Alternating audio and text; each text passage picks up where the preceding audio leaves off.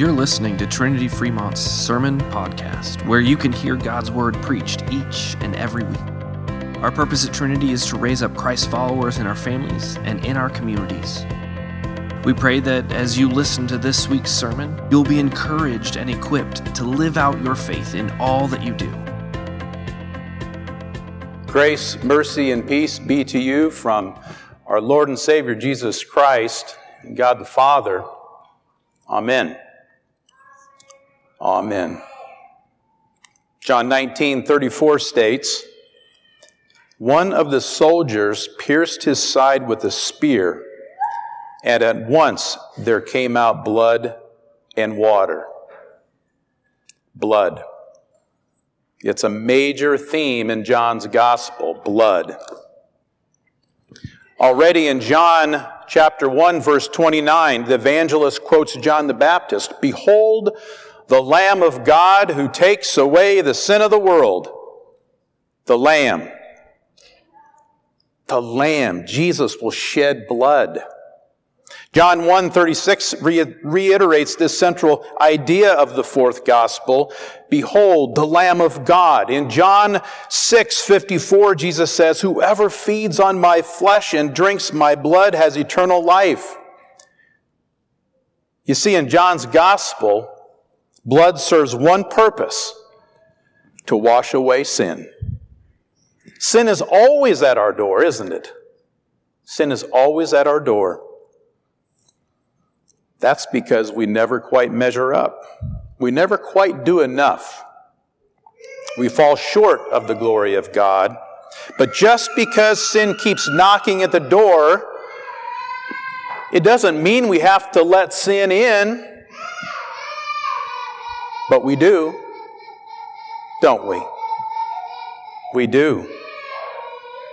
And when we do, sin trashes our house. Sin trashes our house, doesn't it? Yeah. Then after a terrible mess, sin wants to stay with us for the rest of our lives. And what do we say? Sure, come on in, sin. Let's go. And so we spend the rest of our lives trying to get rid of sin and all the consequences that come with sin. So what do we do about it? Projection. That's something we might do with sin. Projection. That's one way we try to kick sin out of the house. Project sin onto somebody else. Blame somebody else, right? Blame anyone. Blame your husband. Blame your wife. Blame your kids. Blame your teacher. Blame your dog for eating the homework. Blame the government. Blame the system. Another way, rationalization. Rationalization.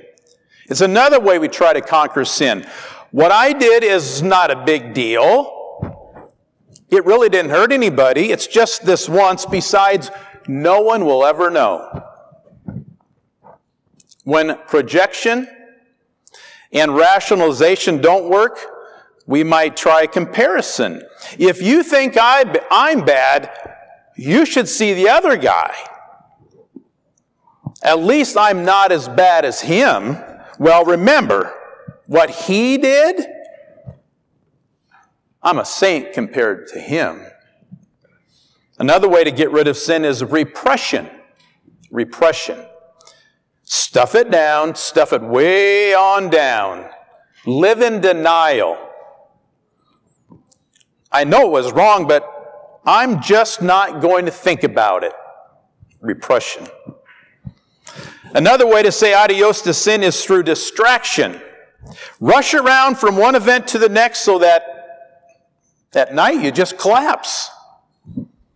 Run yourself ragged so that when you hit the pillow, sin doesn't haunt your heart and muddle your mind. Does that ever happen to you? Let's just stay busy. Then we don't have to think about sin. Another strategy, evasion.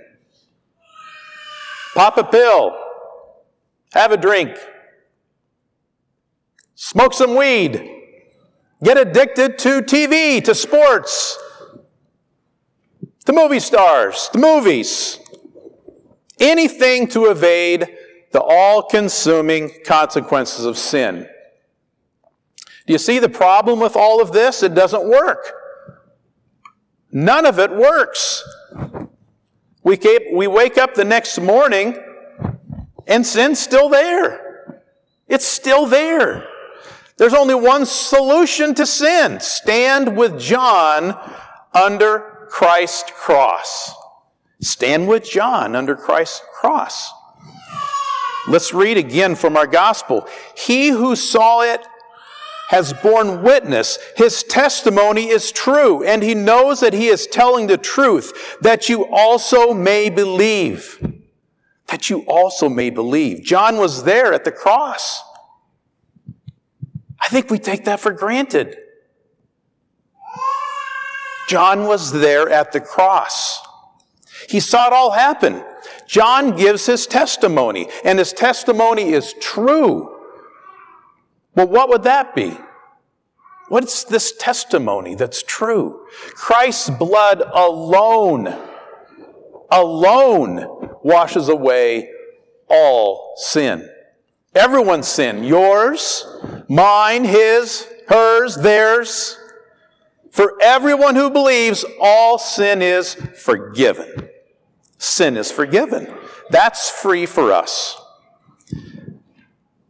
However, it's not that easy. You see, on Good Friday, we are called to remember the suffering of Jesus.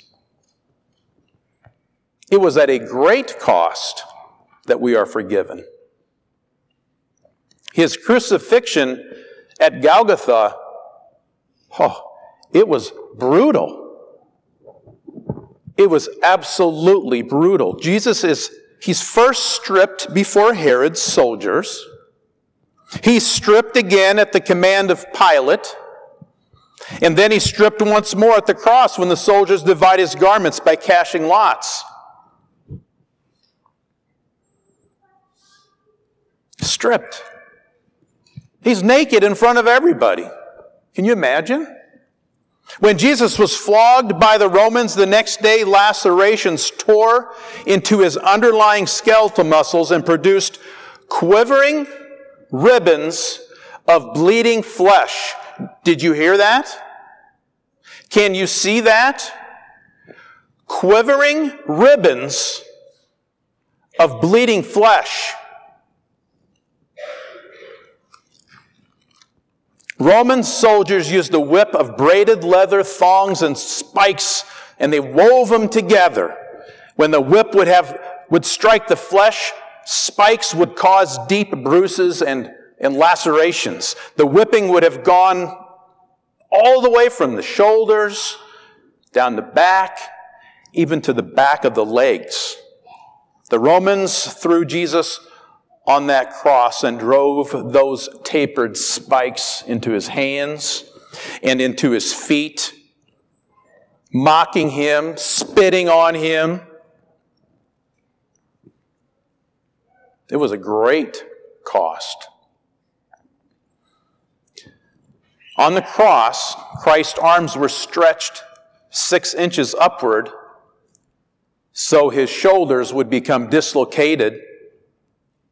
The stress of his diaphragm forced his chest into an inhaling position in order to exhale. Christ had to push himself up with his feet as his nails tore through his feet, into the tarsals of his feet.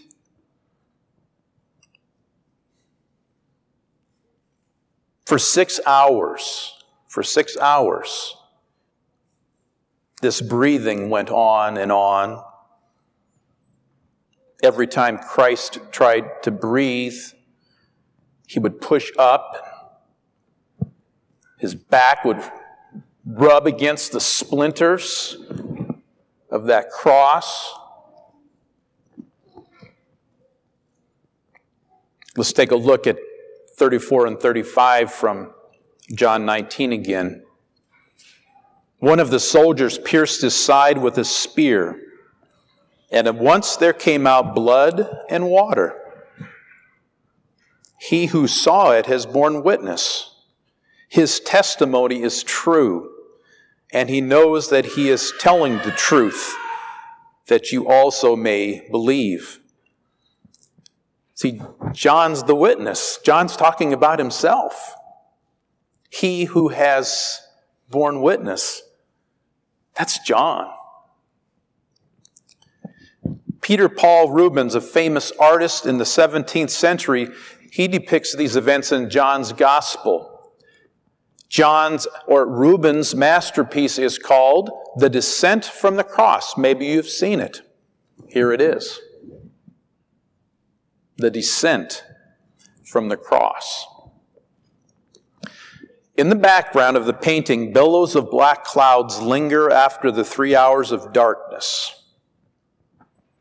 In the foreground is Jesus. Rubens paints a sweeping diagonal line made by Christ's shining white shroud. Christ's head dangles to one side, and his body hangs limp. Sections of his skin bear the greenish-yellow color of death. You see it?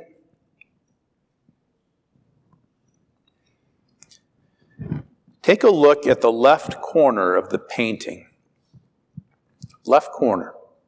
It is Mary, Christ's mother, who appears in blue. Mary is reaching up to her son. Her grieving face is lit by the whitish of the cloth and reflects her broken heart. Mary's skin matches the ashen pastiness of Christ, and we remember Simeon's prophecy that a sword would pierce her heart. We can scarcely imagine Mary's profound sense of loss and grief. Another woman supports Christ's foot as it rests on her shoulder. Do you see it? Christ's foot is an important clue to her identity. It's Mary, Martha's, and Lazarus' sister. As a disciple, she once sat at Christ's feet, and shortly before his death, she took expensive perfume and anointed Christ's feet. Next to her is another woman. The tears help identify her.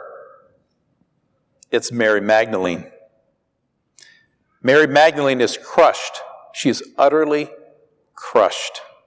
So much so that on Easter morning, she runs frantically searching for Jesus. We know that the man standing on the ladder to the left is Joseph of Arimathea. His rich clothing comports with the fact that Joseph of Arimathea had enough money to buy burial spices, and he had a new tomb, all for Jesus. Joseph is looking at the man in black. That man is Nicodemus. He's painted in black because, as you recall, Nicodemus came to Jesus at night. We'll learn more about him tomorrow night at the Easter Vigil. The person under Nicodemus is dressed in what color? What color? Red. It's John. It's John, the gospel writer. It's John, the beloved disciple. It's John, the son of Zebedee and the brother of Big James.